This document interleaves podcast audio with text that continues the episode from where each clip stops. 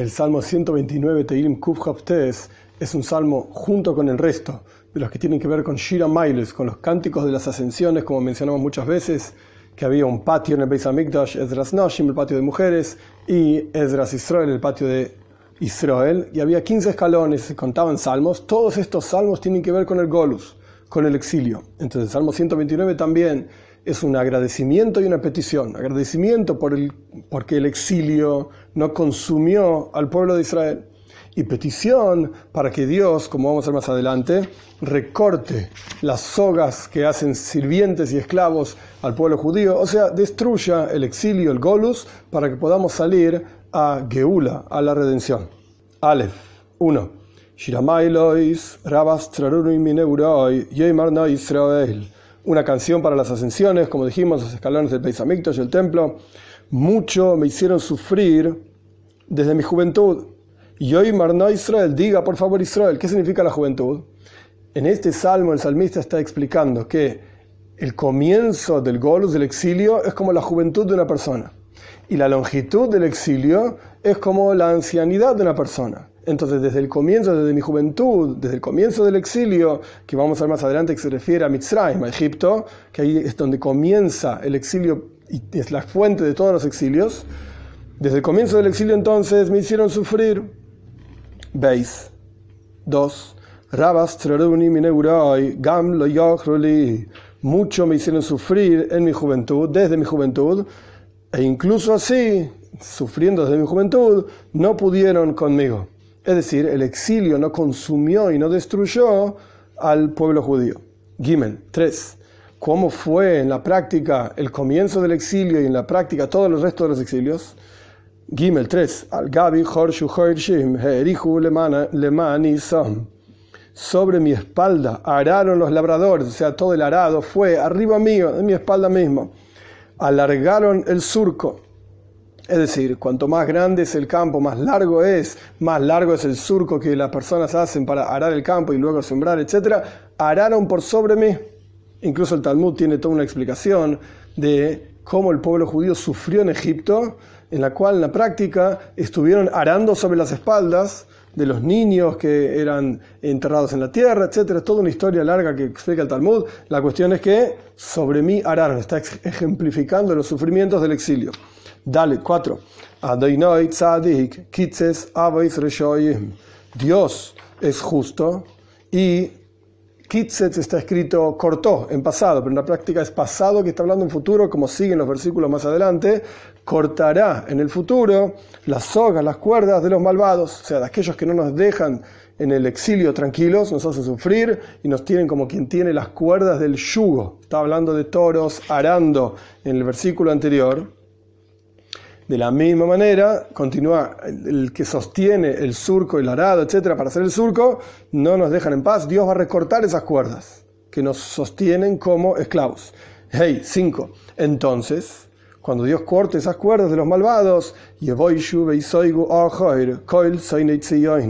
se avergonzarán y se echarán atrás todos aquellos que odian a Tzion el Radak, interesante, uno de los comentaristas de los Tehilim, de los Salmos, menciona que los pueblos de las naciones del mundo no odian a Zion. Zion es Jerusalén. Todo lo contrario, luchan por Jerusalén. Todas las naciones quieren tener control sobre Jerusalén. En la práctica, en la época del Radak, estamos hablando del año 1300 aproximadamente, 1200, tenían los cristianos luchando por Jerusalén, los musulmanes luchando por Jerusalén, los Yehudim queriendo vivir en Jerusalén. Entonces no podemos decir que son Soinei Zion, que odian Jerusalén. Entonces, ¿qué se refiere? Odian a quienes residen y moran en Jerusalén, es decir, al pueblo judío. Vov 6. Que sean aquellos que odian al pueblo judío como la hierba, el pasto de los techos. Es decir, que crecen los techos un poquito de pasto que antes de ser sacado, quitado, se seca. Es decir, el sol lo seca por el calor mismo, incluso antes de que se pueda tener beneficio de ese pasto. Zain 7. Que no se llenó su palma el que recorta, es decir, ese pasto que crece en los techos nunca fue recortado y no se llenó la palma de quien cosecha Y hitzno, y hitzno se refiere a la bolsa donde se guardan las espigas. Mei Amer, el que guarda las espigas, la persona que hace la acción de juntar esas gavillas, esas espigas, nunca llenó su bolsa de ese pasto, porque nunca fue cosechado. ¿Por qué? Porque se secó antes de que sea recogido. Ges 8.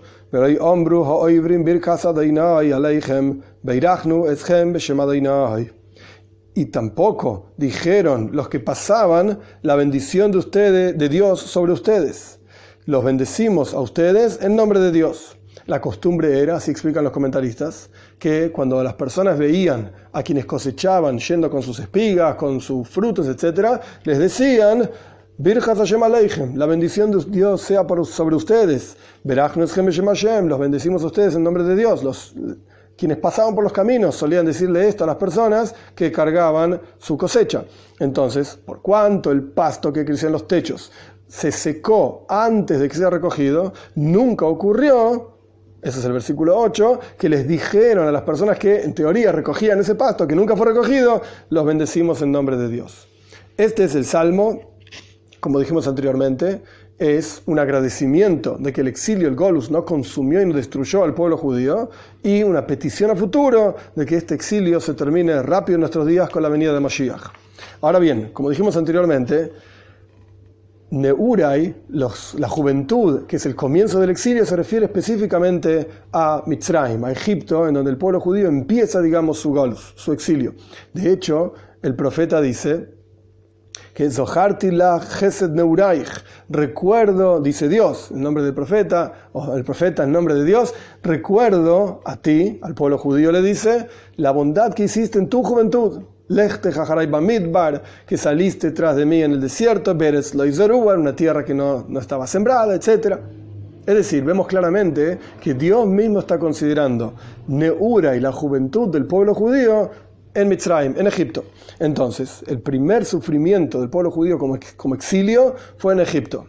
El Egipto en hebreo se dice Mitzrayim. Mitzrayim además está relacionado con otra palabra en hebreo que se llama Metzarim. Metzarim significa límites, opresión.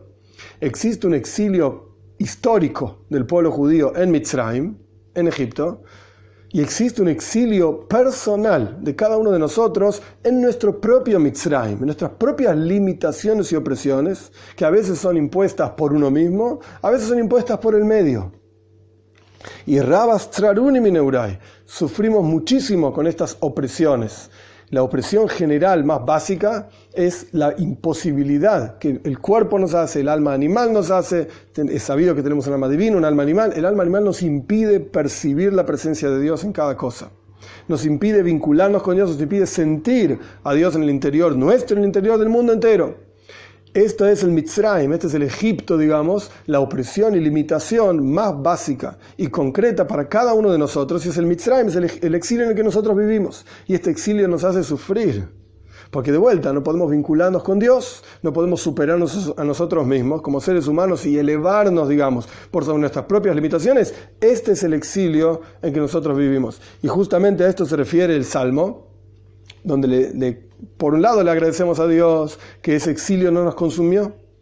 Siempre tenemos en nuestro interior el piloto como si fuese el piloto de un calefón encendido. Siempre está encendida la llama de Dios en el interior de cada uno de nosotros. Y esto por un lado, a pesar de que sufrimos muchísimo, le agradecemos a Dios. Y por el otro lado, le pedimos a Dios, corta las sogas de los malvados, es decir, del alma animal, nuestro propio alma animal, que nos retiene como esclavos de la sociedad, de esclavos de los, de los valores inválidos que no son buenos, etcétera, que Dios recorte estos, estas cuerdas que nos tienen como esclavos y como sirvientes con la venida de Moshiach pronto en nuestros días.